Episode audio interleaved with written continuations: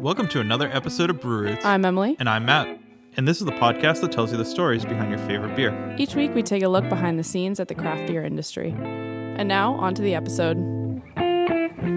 Ooh, Emily, that sounds so good right now. Yeah, what a sweet, sweet sound. You guys have no clue, but we're back. Thank you. Special thanks to Kay Sparks, who provided the track for Brew Root's new intro for season three. And if you can hear in your headphones or in your car or in your speaker or in anything you're listening to this podcast, we sound freaking good. Yeah, we sound a little better. Why is that, Emily? We have a new sound engineer. His name's Ryan. Say hi, Ryan. Hi. You guys might have heard that in the background because we got these fancy ass microphones in front of us. And now but- we get to be like, shut up, Ryan. Yeah, but uh, we're really excited. Ryan and also went to high school with Emily and I, so we're- basically recruiting everyone we went to high school with, and next season we'll have a fourth member from our high school, and then And then we'll cap know it at that. Yeah, we'll we'll cap it at that. But uh, welcome to season three, and what a 2018 we had, and we're really excited for what 2019 has in store. So happy New Year to all our past listeners and any new listeners, because we have a fucking amazing episode coming up for you guys. Yeah. And also, I would like to say a special congratulations to Channel Marker Brewing. They opened this past weekend, and I was just there today. Funny story. So was I. Yes. And Channel Marker was our most listened to episode of 2018. So, congrats, guys. It was really great meeting everybody at the brewery, lots of families there, and excited to see what you guys do in the future. Yeah, so uh, congratulations on an awesome opening. Uh, speaking about openings this year, I was reading a blog and I saw that 26 new breweries and nine new tap rooms opened up in, in Massachusetts in 2018. So that's that's a, a ton. While those numbers seem like really small, that's actually a lot. Because if you think about all the work that they need to do preparing these breweries, and as you've heard in many of our episodes, Got to This- get money, got to gotta get, funding. Yeah, you got to get that guap. And second of all, you like you realize that most of the people who are doing this, this was not their first career. No. And they just kind of fall into the beer making somehow, but they're really good at it and they know they're onto something and boom. Boom. Ba boom. So- So, I think that's a good segue into our beer fact of the week. Yeah. Before we go into the beer fact of the week, though, Emily, who do we have as guest? Oh, so this week's guest, Night Shift. Night Shift Brewing. One of our most requested episodes. So we listened to your feedback, and we got Night Shift. A little personal conquest for myself, but For those of you that don't know Night Shift, they are out of Everett, Massachusetts, and they've grown astronomically in the past few years. I believe they first opened their doors in 2012. And we got to talk to Rob Burns, who is their founder and president, who started Night Shift out of his Somerville apartment dorm room. at night. Oh, yes. Out of, well, technically out of his dorm room. He was brewing beer and eventually, you know, graduated college, moved in in Somerville, and started hosting these parties where you would show up and get free beer in exchange for your feedback. So Yeah, he's going to tell us all about that whole story and where they are today. Why don't we have friends that are like that? I mean, we have Rob now. We have Rob. That's cool. All right, so you might hear something different. So let's take it away. Introducing the Brew Roots Beer Fact of the Week.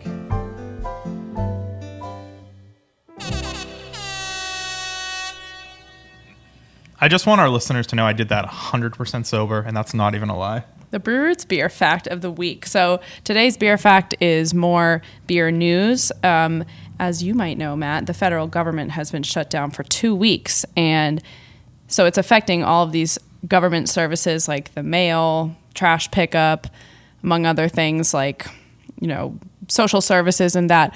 But it's also affecting the craft beer industry because one of the federal agencies that's been shut down is the Alcohol, Tobacco, Tax, and Trade Bureau, which approves all labels for new beers before they can be sold in stores. And so breweries are having to submit their new labels for approval, but they're not going to hear back until the government isn't shut down anymore. Yeah, so this is like big news, but it's while it does sound terrible, a lot of breweries have have planned ahead, right? So it's not like they said we're going to brew all this beer today and we're going to apply for the label. So many of them have already submitted stuff, but there is going to be a buildup of or a backlog per se.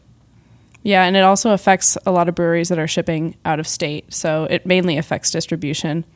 Yeah, so uh, our guest this week, Rob Burns, uh, was quoted saying, "We have a few in queue waiting for approval uh, that we want to release in printed cans." Uh, before we spend a minimum of 25000 for the cans, we want to wait until the label is approved. We have no idea when this will happen, and we might miss two of our big plans because of this. I feel like we're looking at Rob Burns as like the Mark Zuckerberg of beer, not like with the negative connotations, but more in just like, come on, man, like you're the guy who scaled quickly. Like, what's gonna happen? Yeah, I mean, also like is he the is, president, yeah. yeah. he's the president of the Mass Brewers Guild, so you know he gets involved on Beacon Hill a lot with trying to lobby for reform in uh, laws around alcohol and uh, specifically the ones that are affecting craft breweries. So this will not affect, just to make it crystal clear, this will not affect breweries that only sell their beer on site. Um, but it will affect any new beers from breweries outside of Massachusetts to come in. So this will kind of limit potentially even us to try some beers from out of state that are new. Or if you and I wanted to open a brewery, we would have to wait indefinitely. Oh man, you spoiler alert! Damn it! Yeah, the Brewers Tap Room coming year 3000. Yeah, three thousand. We're coming up pretty soon on that. Um, but you know, fingers crossed that this whole fiasco gets solved soon. I have a feeling it will, but I mean, I am no fortune teller, and I really know nothing about politics to educate myself to say it will or it won't. So. One thing I will say is that it's definitely not the least fortunate outcome of this government shutdown. So we're not trying to act like, oh, poor us, we can't try new craft beers. There are a lot of people who are actually being like really put out and inconvenienced by this. So not trying to downplay that at all, but let's hope it ends soon. Yeah. So Emily, Is uh, that all we can do? I think we just have to kind of sit and wait and hope for the best. yeah. That's all we can do. That's all we can do, But right? and, you know, let's let's um take that time that we're sitting back just waiting for the government to get itself together and talk about the past, Matt. Yes. The past, Emily. Let's talk about the past. And now it's time for today in beer history. We should uh, really actually just call this uh, I Hate Greg Smith PhD, a beer history. The guy who wrote the book that we actually get all this information from, we think typed the words into Google Translate and Also, we think his name is fake and he's not really a PhD. yeah, it's completely made up. But uh, actually, on this day, uh, January 11th, 1898, uh, Anheuser-Busch bottled its 500 millionth bottle of beer.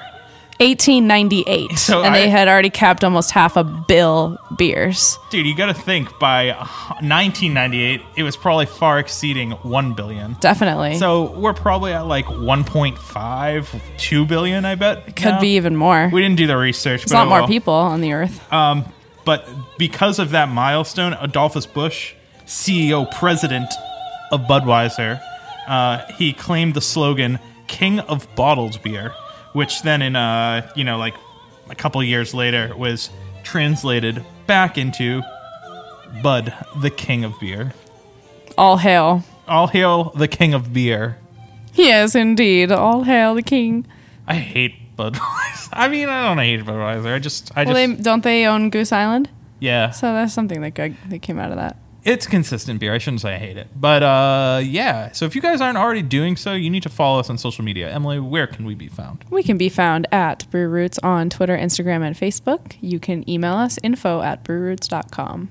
And if you aren't already doing this, get your fingers typing on your smartphone or your computer or whatever because you need a Shirts on Tap. So what Shirts on Tap does is they partner up with breweries across six major U.S. cities. Basically, with the promo code BrewRoots, you get your first box for five dollars, and that's such a good deal because tell me the last time you spent five dollars on a quality shirt, and you can customize the shirt material that you want. So if you want that form-fitting, nice, soft feeling, you can do that. Or Emily, if you want ones that you like, like I like the masculine boxy ones. you can do that, and you can customize the size. So head over to shirtsontap.com. Make sure you use the promo code BrewRoots uh, for your first box for five dollars. And remember, drink better beer, wear better shirts. So on to the episode featuring Rob Burns of Night Shift Brewing. Hey guys, welcome to another episode of Brew Roots. We are here on what seems to be the coldest day that I've experienced in recent months. I know that that's not true because Thanksgiving was cold, if you guys recall, in the Northeast area, but it's freaking cold and it's, I don't know. The solstice is coming. Yes. So, uh, where are we today, Emily? Today we are at Night Shift Brewing in Everett, Massachusetts. And I- Rob, I'll let you introduce Yeah. yourself. I'm Rob Burns, uh, one of the co-founders of Night Shift Brewing. So, Rob, we always start our interviews by asking, "What is your first memory of beer?" And you you mentioned your co-founder, but uh, what are your other tasks here at Night Shift? I'm sure you just don't, Sure. don't co-found, right?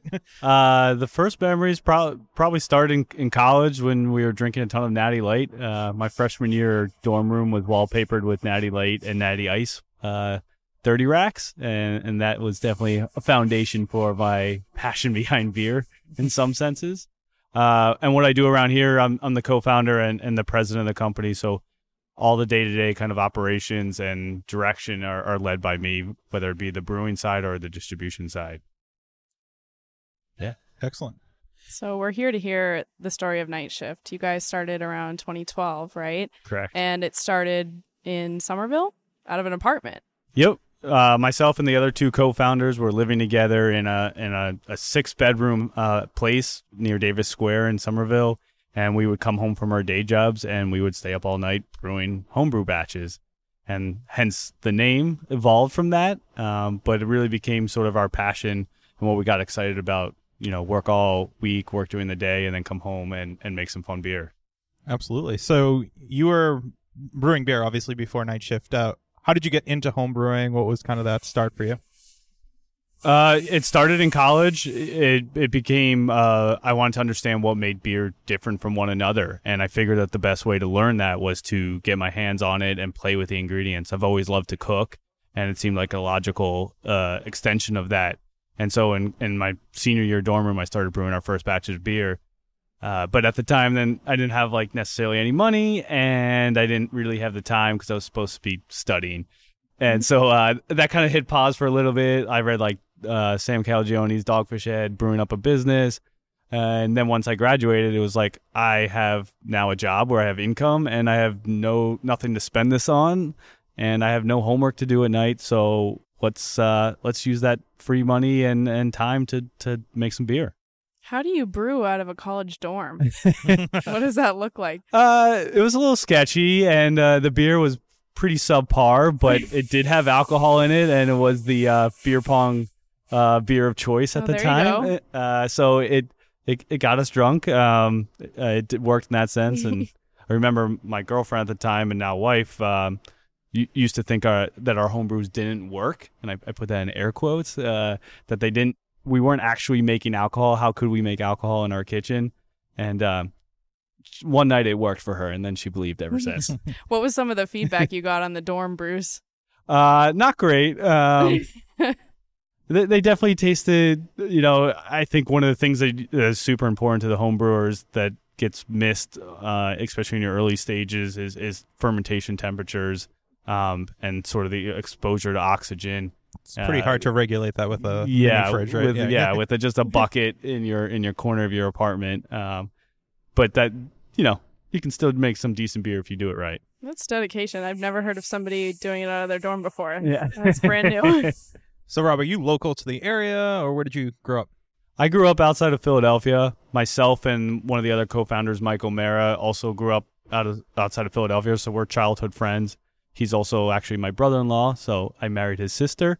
Um, so this is very much a family business for us. And then the third founder I met at college, and I, you know, sometimes we get to refer it as the Keystone, as I brought the two of the guys together uh, into one unit. Uh, I now live here in Everett. I live. I have the best commute in the world, and uh, I get to live and work in the in the community I live in.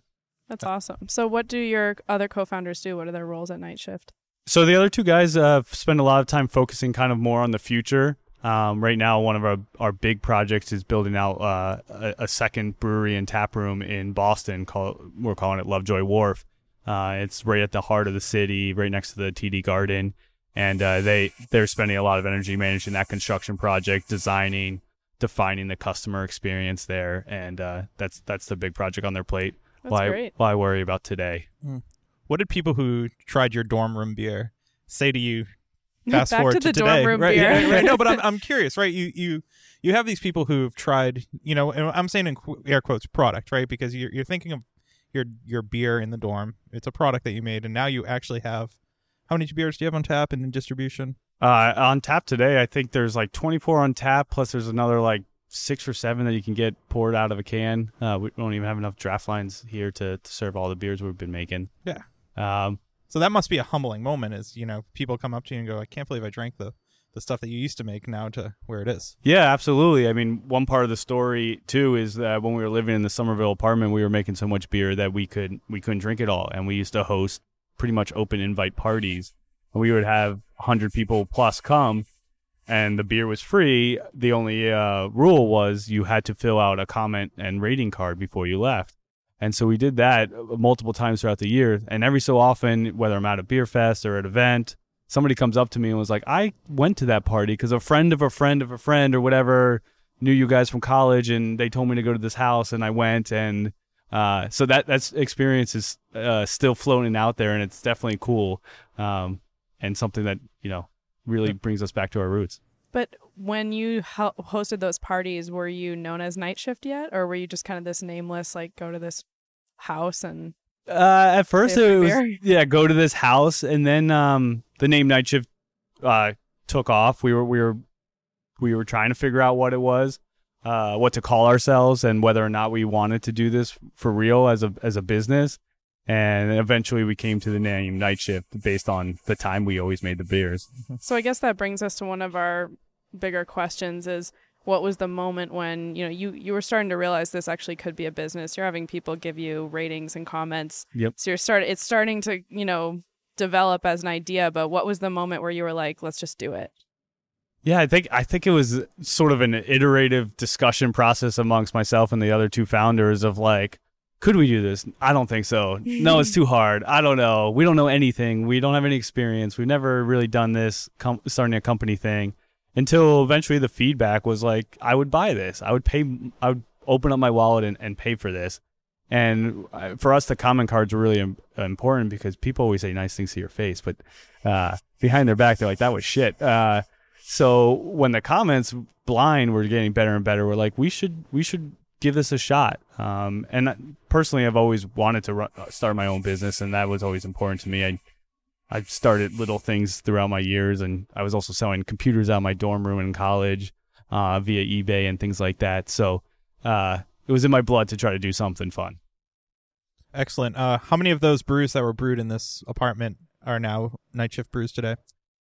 regularly available not really any except for the the sour weiss series um but that the ones from the early day the only one that really survived is everweiss which is our sour beer with uh strawberry kiwi and hibiscus um some of the earlier beers were trifecta which was a belgian pale ale with vanilla bean viva habanera araya with agave nectar and habanero peppers um, we made them for a bunch of years and occasionally we'll do a throwback for them, but um, they, they they don't seem to have enough consumer demand to keep them around regularly.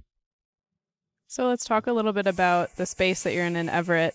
What made you choose Everett, Mass as, you know, your first location and how did the space kind of evolve over time? Yeah, uh, so the space we're in is technically our second facility. The first one is is now demolished and is on the grounds of the new casino coming to Everett. Wow. Uh, yeah, we, we really set out to be an urban brewery, and that was really what we wanted to do. We were trying to find a warehouse space as close to an urban city as possible that we could afford at the time, and and myself and my other partner being from Philadelphia, we looked at Philadelphia and Boston, and we ended up settling in Everett. Um, Idle Hands had just set up shop, and uh, we found a space literally next door to them. We shared kind of a wall, almost like a condo. Uh, a brewery condo next to each other and Everett was very open to having us here and and we were you know less than f- five miles from downtown Boston it was it was kind of the meeting of of all worlds and then when we wanted to move to expand Everett was like we got to find a space here and and we landed in this facility today Absolutely. You kind of been the force of change on this street now. We have a distillery, and rumor has it another brewery is coming. yeah there I mean now uh, Everett has on this street a brewery, Bone Up, Yep. uh, distillery, Short Path, ourselves. There's an axe throwing place that's opening up behind us. There's a rock climbing gym. There's a trampoline gym. An axe Uh, throwing place. Yeah, there's a CrossFit gym. There's a new sports bar on the street, and this was kind of a derelict part of the city where no one really went to. Um, so it's been really cool. t- and this building that we were in was vacant for three years. Nobody wanted to lease the space, and uh, we we helped to kind of transform this neighborhood, which has been really exciting. So this space has been slowly expanded over time, right? So you just had the one tap room, and then you slowly expanded into the second tap room. Yep. Um, can we talk about that progression where you guys opened up? And I remember coming 2014, 2015, and it, and it being a, a hidden gem, right? Not a lot of people were there. Yeah, we I talk about- coming when I was like first turning 21. Can we talk about kind of that explosion?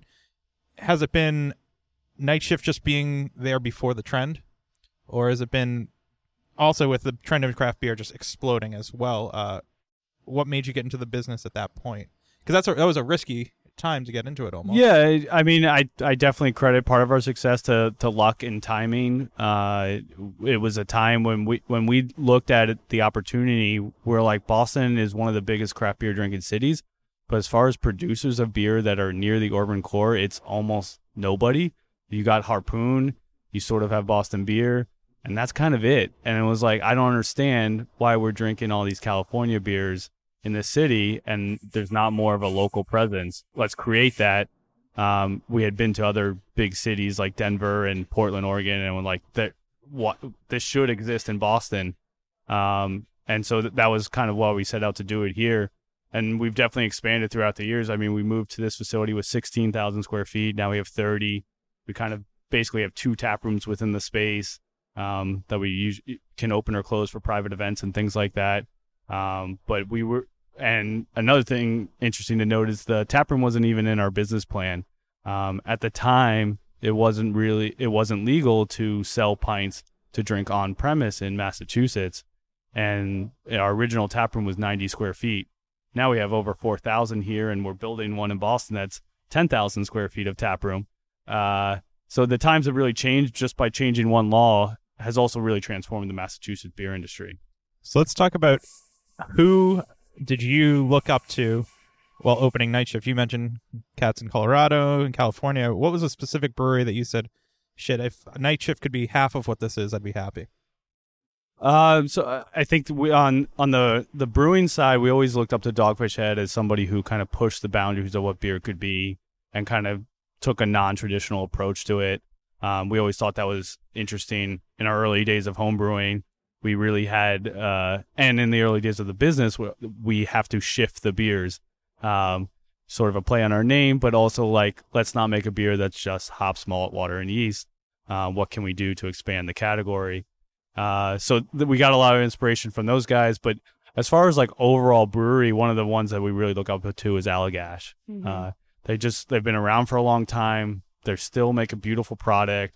They've held on to the this uh, the their core, the white beer. Their marketing is beautiful, uh, but they still do a lot of cool innovation and play around with those Coolship beers and a bunch of stuff. Plus, they're just the nicest people. That's true. we have yet to talk to them, but You should, hopefully yeah. soon. Yeah. Um, so let's talk about the first weekend that you guys were able to serve pints. What was that like for you? Is that kind of like a is that a scary moment? Was it kind of like you're both feet are in the water, we have to do it, or sink or swim? Yeah, I mean, when, when we we found out that we could get one day licenses in our old brewery, so we did that a couple times where we kind of tested out the concept, and that was those were crazy. I mean, it was sort of like going to a secret rave in a weird warehouse and in a derelict part of town, and uh, but people loved it, it's and got that hipster appeal, right? yeah, exactly.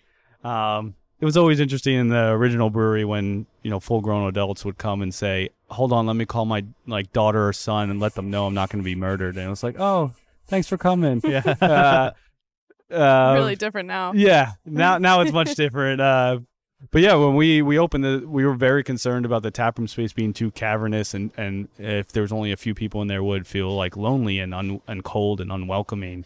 And so we we did a lot of thinking about how can we make warm up the space and how how could we figure out how to fill it with at least you know 30 40 people every night um and now it's evolved into you know if you come here on a Friday or Saturday night, it's it's standing room only. We we played the movie Elf uh, the other day and uh, and had donuts themed around beers and and the movie, and uh, there was over 350 people here plus 100 people in line just to come drink beers and and eat donuts. It was awesome That's wild. On like a Monday or Tuesday. on a Monday. It was a Wow. Monday night. Yeah. That's amazing. Yeah. and I think you guys did a sorry, don't- but I think you guys also did a lot with like the environment too. You were saying you didn't want it to be too dark and cavernous, so you had you know you were opening it to families during the day, and you were making it kind of this like community hub, and you put like board games and bananagrams. I remember the first time I came here, I played bananagrams Yeah. for like two hours with strangers that I had never met before because it was that kind of a welcoming environment where you just want to talk to people. Yeah, we're definitely like the seating component has been core to what we've always tried to do there. and Make sure that it's not like you know two tops where it's just you know a date night in the corner. Let's you can have your date night here, but you might be end up talking to strangers by the end yeah, of the night. exactly. That, um, we we tried for the longest time not to have any TVs either. We really wanted people to come and drink beer and sit face to face and have a, a conversation like like they used to in the old days. Yeah, Uh, it was it was appreciated too, and I liked the food trucks, and you know, it just kind of felt like everything was sort of gathering together in this one little place. Yeah, Do you feel like the TVs are kind of the fish fish tank effect though? Do you think people aren't coming here to watch the big game, right? It's on in the background as the fish it's the fish tank or Yeah, I, I, we we caved and put our first projector in. Uh, we were planning a big party, and it was the night of um, I don't know one of the play. I'm not a sports guy, so I'll, I'll probably bumble the reference, but it was like I don't know 2014 or something. And the Patriots were going to the Super Bowl, and it was like one game away, and we were expecting like four 400 plus people to come that night, and like half of them emailed us and like we're not coming unless you figure out how to play this game, and we're like. Okay, we're gonna cave to these freaking fanatics. Uh, and now we, I mean, we play the games, but we're definitely not the place to come and be a sports bar, um, for better or worse. yeah, it's not the vibe, but Yeah. It's appreciated because I mean, I'm not much of a sports person either, and So I think we have a pretty good understanding of where you've come from. So we're at the present. Uh, what is the beer that's into, that that uh, Night Shift is is most known for? Uh, so we've tried not to have like one flagship per se, uh, but we our two best selling beers are Whirlpool and Santilli, so our pale ale and our IPA. Those kind of lead the charge, but they're they're flanked by a, a bunch of other great beers, whether it be the More for one hop kind of rotating IPA series, uh, 87 our double IPA, and and and most recently Nightlight our our kind of craft light lager. and Santilli recently won an award, didn't it? Yeah, uh, Santilli is a cool beer for us because it actually came through our Morph, which is our rotating IPA.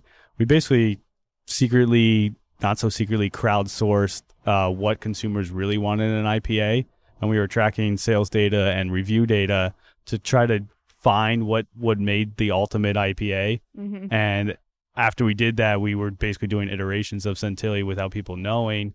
Uh, and then once we got the recipe nailed in, we entered into a competition and ended up winning bronze at the World Beer Cup. It's awesome. So you're in a unique position that you're able to do some of those analytical things because you guys self distribute.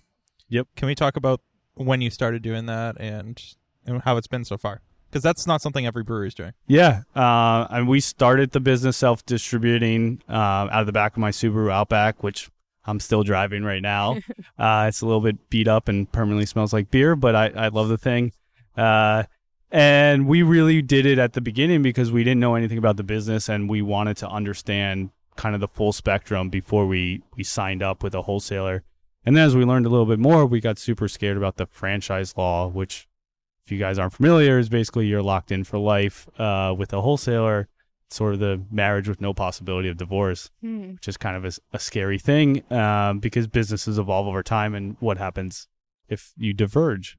Yeah. I mean, you you've been somebody who is really savvy about regulation. Obviously, you have to be like running this business. So, what are some things that you have on your radar, you know, in terms of like things that are coming up or just things that Night Shift has to be aware of as you scale?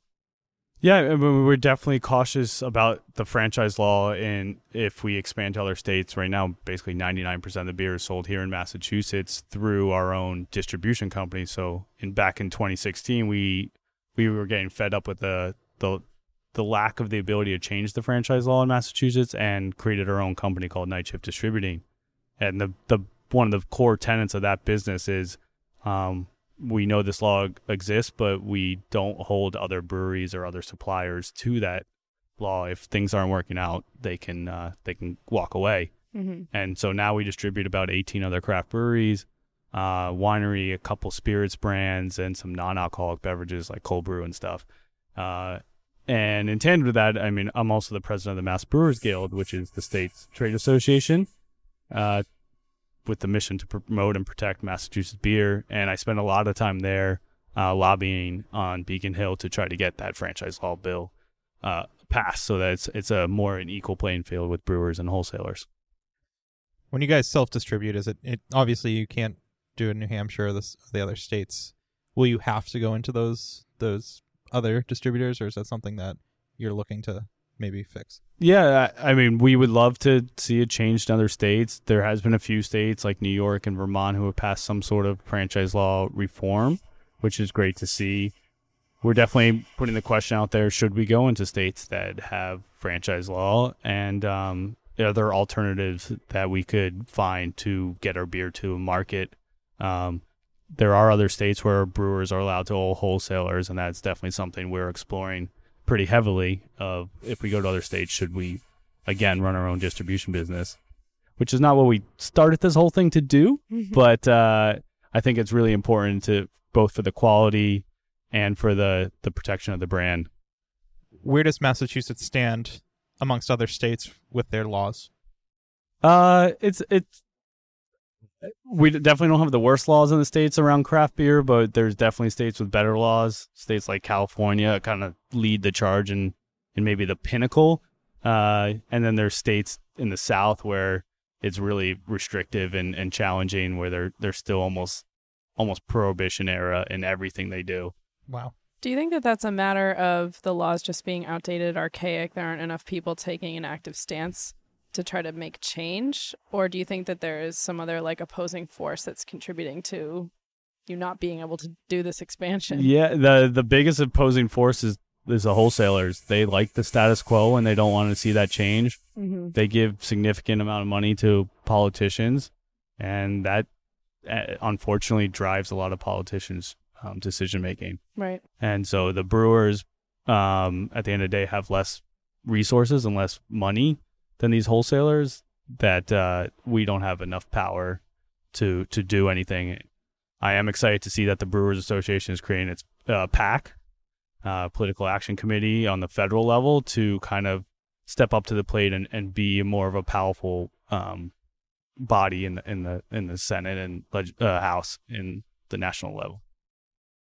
Excellent.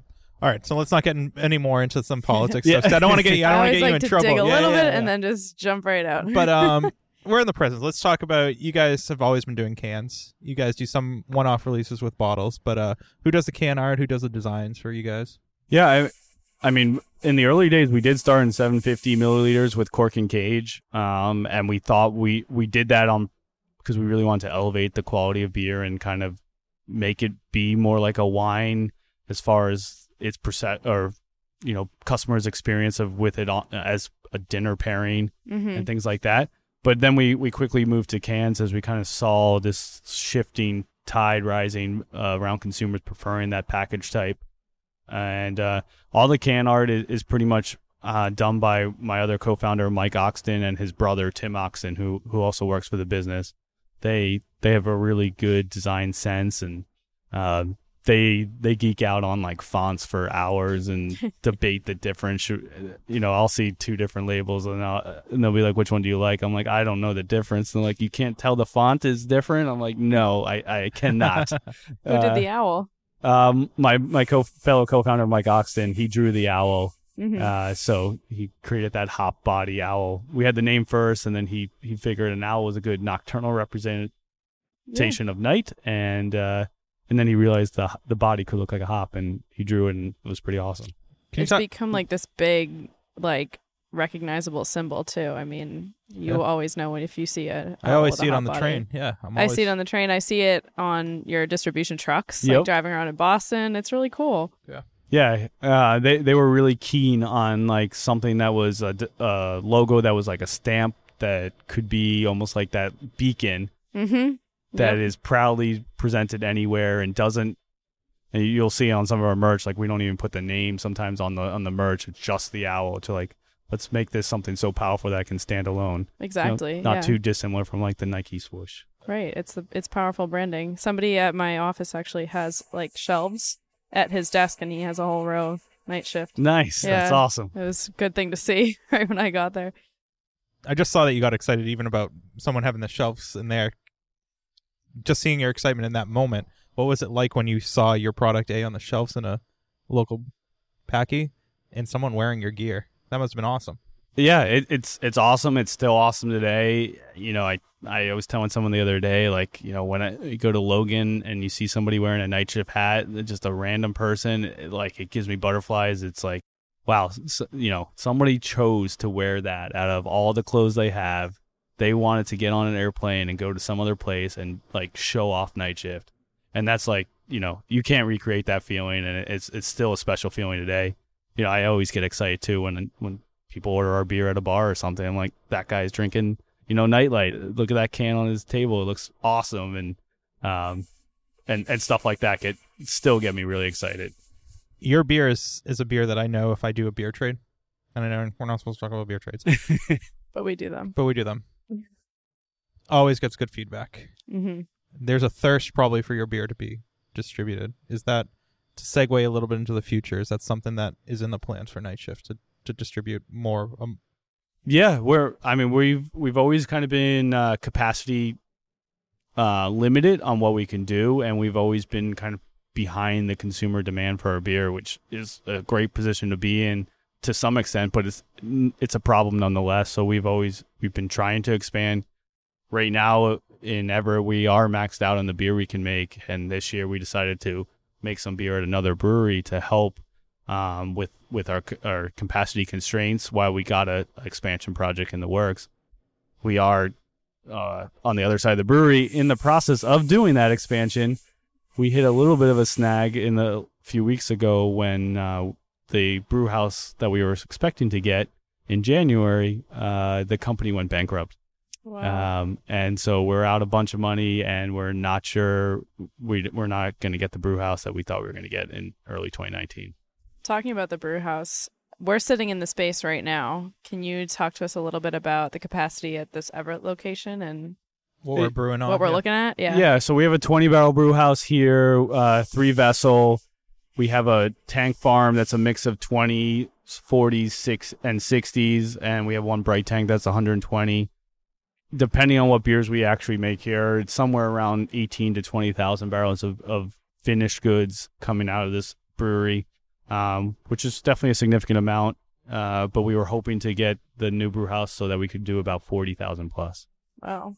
And where's the water coming from? The water is MWRA, so it's uh, from the Quabbin, I think that's how you oh, say the it. Quabbin. Quabbin, yeah. yeah. Quabbin. Reserve. Uh, it is a great water. It does go through some filters that we have here uh, that are that are like ten feet tall, but uh, we we're fortunate to have a good water source. It's great. How do you can keep a consistent product? It's definitely something that's super challenging and something we definitely struggled a lot with in our early days. Um, we now have a team of three people that work on the QA QC side, and their whole job is to make sure the beer is is up to spec and consistent, and that there's no issues with the quality of the beer that we're putting out the door. Um, as well as they also monitor once it goes out the door to make sure we're putting out kind of shelf as shelf stable product as we can. And that was something that we invested in really early you know, we got a lab upstairs and everything that that they're running tons of experiments throughout the life cycle of the beer from from wort to, to finished goods. And about the lab, um, I know that you guys have a microbiologist on the crew. What is that person responsible for? Like, what's their day to day? Yeah, so they'll they'll pull samples from all the tanks. They'll plate them. They'll see if any bacteria grows. Uh, they'll they'll do some tests to see if there's any diacetyl or uh, things like off flavors that could be produced. Um, we'll basically put beers right next to the cooler or right next to the the boiler where they basically get boiled endlessly once they're in cans, and then plate those beers to make sure like if somebody left this in the car on their summer day that uh, you know, it's not going to explode or go sour or anything like that. And so doing doing all that sort of stuff and then collecting that data and analyzing and, and saying if we do we have a problem or do we not. Sounds like the dream job for a microbiome person. Yeah, It's really cool. Yeah. I think I think our microbiologist was on a path to like cure cancer, but then he decided to to make better beer. So uh, I think we have a pretty good understanding of what's going on now at Night Shift. Um, without going too much into the future and maybe something that you can't discuss, what what is the future? I know we have Boston coming up. Got Lovejoy, yeah. Lovejoy. Like, what's something that maybe not as super well known, but that The you, vision. you feel you feel good. The bigger vision. Yeah, I think one of the things I sort of talked about a little bit is is can we replicate night shift in other in other states Mhm. and and and recreate both the brewing side and the distribution side, and where would that be?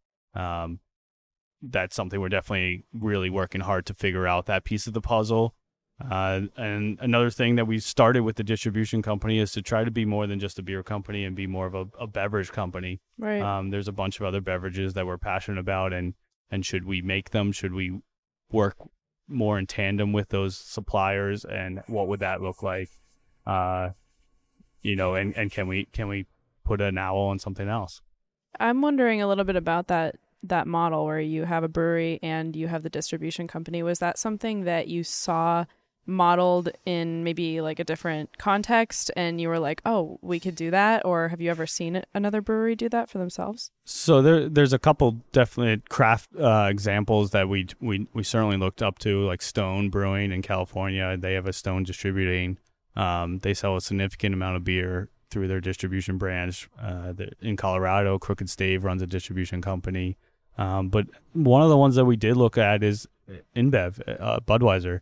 They they have the biggest wholly owned distributor, uh, and that gives them network that that really gives them a lot of power in the market Mm-hmm. and a lot of control over their their beer's destiny. And we're like, if this is what makes them so powerful, why aren't other breweries doing this?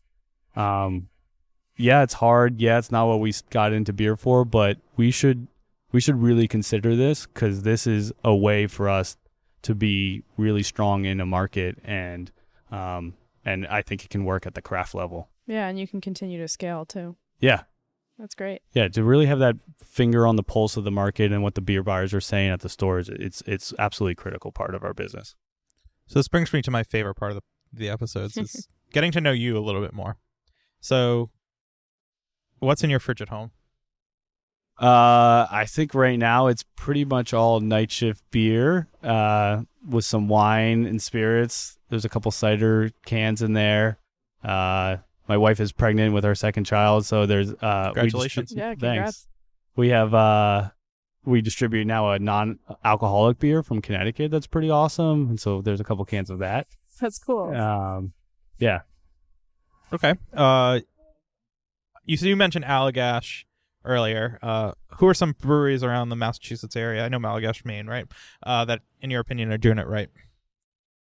Um, I, I think everyone had like I think a lot of pe- times people put every brewery into a the same bucket, but there are so many variations of the model and and approaches and targets that they're going after as far as like target consumers. But you know, I, I really have a, a strong fondness for the guys over at Jack's Abbey. I I Love them. Um, we do too. yeah, yeah, yeah. Sam, uh, one of the brothers, sits on the board with me, and we work really well together to to, to tackle the the challenges of the industry. And uh, it's been great working with them, and they're great guys, and their beer is awesome. I'm going to ask you this: Why haven't you done a collaboration brew with them? I don't know the answer to that. I think we're always like so much in the trenches together that like we're always You want to, but about yeah, yeah. some other problem. Um, I mean, with our challenges with our current expansion, Sam was one of those people that reached out and said, "If you guys need help making beer, we're here for you guys." So, there's they'll make night shift beer for sure. I know that.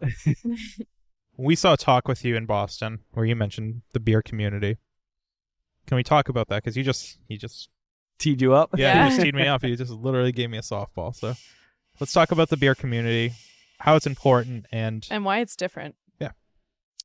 Specifically in Massachusetts or just generally. well, Maybe I feel start in like Mass. I think start in Mass, but I feel like you could go to California, you could go to Arizona, you say, hey, you know, not I own a brewery, blah blah blah, but it's it's something that it's a brotherhood, sisterhood, whatever. Yeah. I, I mean I think a lot of it is is people are all in this for the passion, for the love of the of the beer and that drives people to want it everyone to be successful in the industry. I think most of us aren't in it to get rich. It's nearly impossible to get rich quick in this industry. Uh, you're you're in it for the wrong reasons if that's what you think.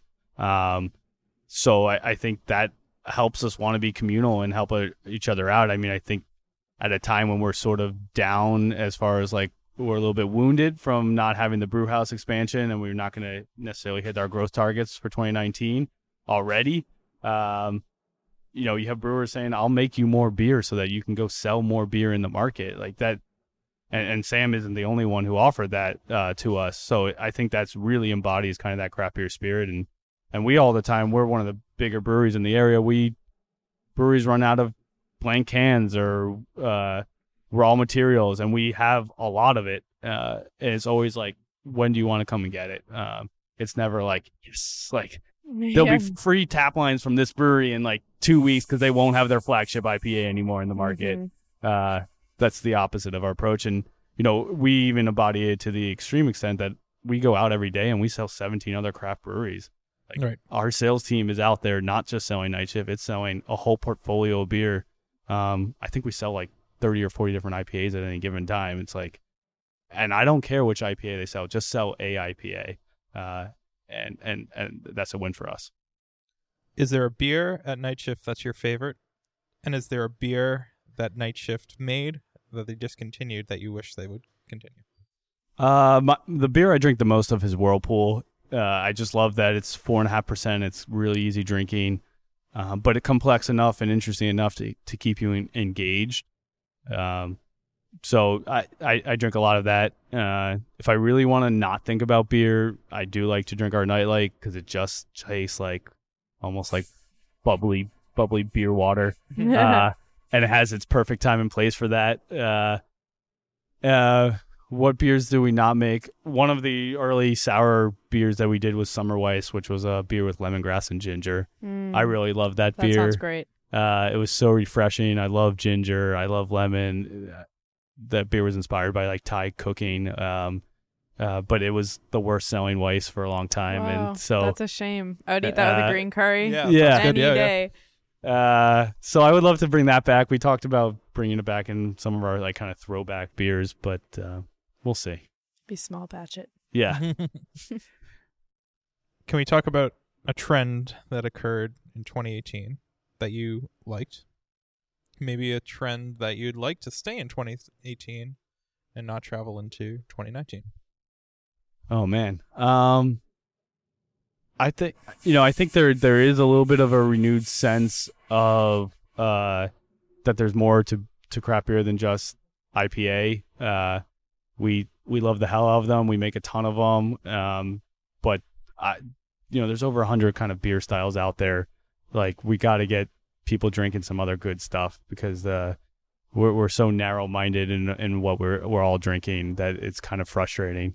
Um, so I would love I would love I love more of that in 2019, and I think we start seeing some of that as more breweries kind of push out big lot like lagers and and things like that into the market. Um, you know, even Sam 76, I think is a good example of that. Uh, what would I like to stay in 2019 2018. or 2018? Yeah, sorry. Uh, I think uh, that clear beer is bad beer. I, I I think that's one of the frustrating things. Uh, I think there's a lot of delicious clear IPA out there that just gets written off um, based solely on looks. Mhm. Um, I, you know, we make both. I'm drinking Morph, which is fairly clear, and you were drinking Fluffy, which is super hazy. Yep. Um, and they And each I've have their time and place. Yeah, and they're both equally delicious. Um, different different experience with the mouthfeel and everything, but Right. Yeah, some sometimes the hazy can get a little bit overdone. I know Matt it's not not super partial to that trend. I think it's just there's so many. Going back to your point, there's just so many different styles styles of beer that the quote unquote I like beer in your Tinder profile or in your no, but I'm serious in your in your Facebook, Twitter, whatever. Like, I hate to say it, I'd say that 75 percent of those people enjoy a New England style hazy IPA, right? And that's great. That's a great first beer to maybe get into that you really like. But there's so many other styles. We run into people all the time who say, "I love New England style IPAs." Well, do you like? Well, I do. Yeah. Do you like Yeah. lagers? And I'm like, eh, lagers are it. You know. Yeah. I think they just haven't experienced enough variety, especially in the craft world. So it'll be interesting to see what 2019 brings with new styles. Yeah, I think the the balance of sometimes subtlety is beautiful and not getting punched in the mouth is beautiful. uh, but sometimes you you definitely want that kick in the, kick in the pants. Yeah. Uh, Mhm. Can you describe the Ma- Massachusetts beer scene in a sentence? oh man, I think it's uh it's a still rapidly evolving, fun community to be a part of, where we're all still kind of trying to to find the right way. Um, when we started, we were, there was 50 breweries in the state. There's over 160 right now, and I think we're tracking another 30 plus to open. Uh, it's it's going to be a radically different world in, in the next 12 months. Um, combine that with just general industry challenges, and um, it's going to be a, quite a ride. My last question is you know, we're talking about how we're going to see an emergence of new styles, not new styles, but maybe underrepresented styles. Is there anything in the works for night shift on that front with, you know, lagers, pilsners? Yeah, I mean we're we're like we're definitely playing around with like what categories aren't craft beer brewers playing in. That was part of our our reasoning for going after Nite Lite. It was like light beer is this huge category, and for some reason, craft brewers decided that it was a bad category, and we shouldn't ever make beers that fall into that spectrum. Mhm. And like, could we make a better one?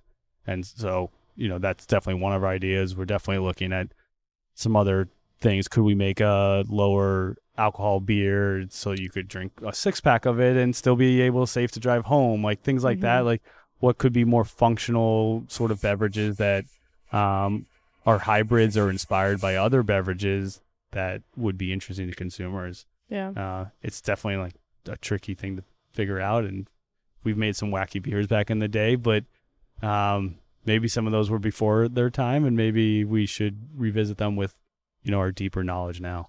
I'd like to see some brown ales, some amber ales coming back too. I think that would be great. great.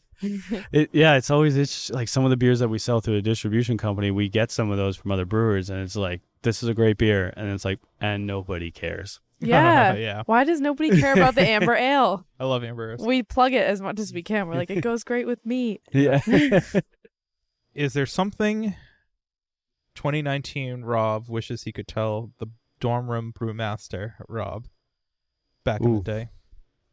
Uh, I I don't know. I I mean I I definitely would still say do this. Start a brewery. Start your own business. Um, I think I would say don't be so naive. Uh, we've definitely had our fair share of business lessons to learn since we started this, and um, ups and downs. I think definitely now.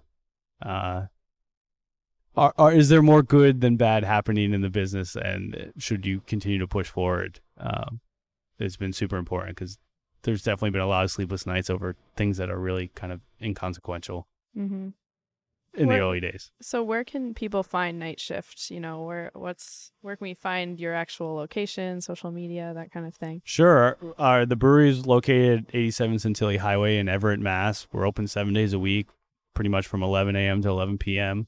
Uh, Sundays a little shorter hours. Uh, the new brewery will be on Lovejoy Wharf, right in next to the TD Garden. That's hopefully opening winter 2019. Uh, so we're a few months away, and that should be op- That's going to be open even earlier, from around I think sometime in the morning to uh, 1 a.m. Um, so it'll be a great pre or post game place. Yeah. Uh, our and our beer is sold in about 1,600 accounts throughout Massachusetts. We do send a little bit of beer to Maine and, and New York City. That's great. Excellent. Before we go, what are you most proud of, Rob? Uh, I'm most proud, proud about the jobs we've been able to create. Uh, we have over 120 employees right now. By the time Lovejoy opens, we'll be over 200 people.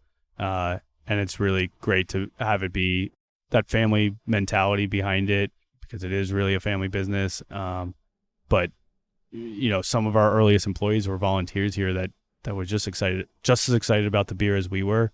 And then we get to offer them a job with a real paycheck and not just here take the low fills uh, and watch them grow with us has been has been hugely rewarding. Well, thank you so much for taking some time out of your your night. I know you have young kids at home and a and a pregnant wife, so I know what a probably sacrifice to come out and do this. I'm sure she's thrilled that you're not home right now, but uh, you it's awesome for us because we've wanted you have been our most requested episode so far to come on. So we're excited to have you be our debut episode for season three. Yeah. Awesome. Thanks, guys. Happy to happy to share a story. Absolutely. Cheers. Cheers.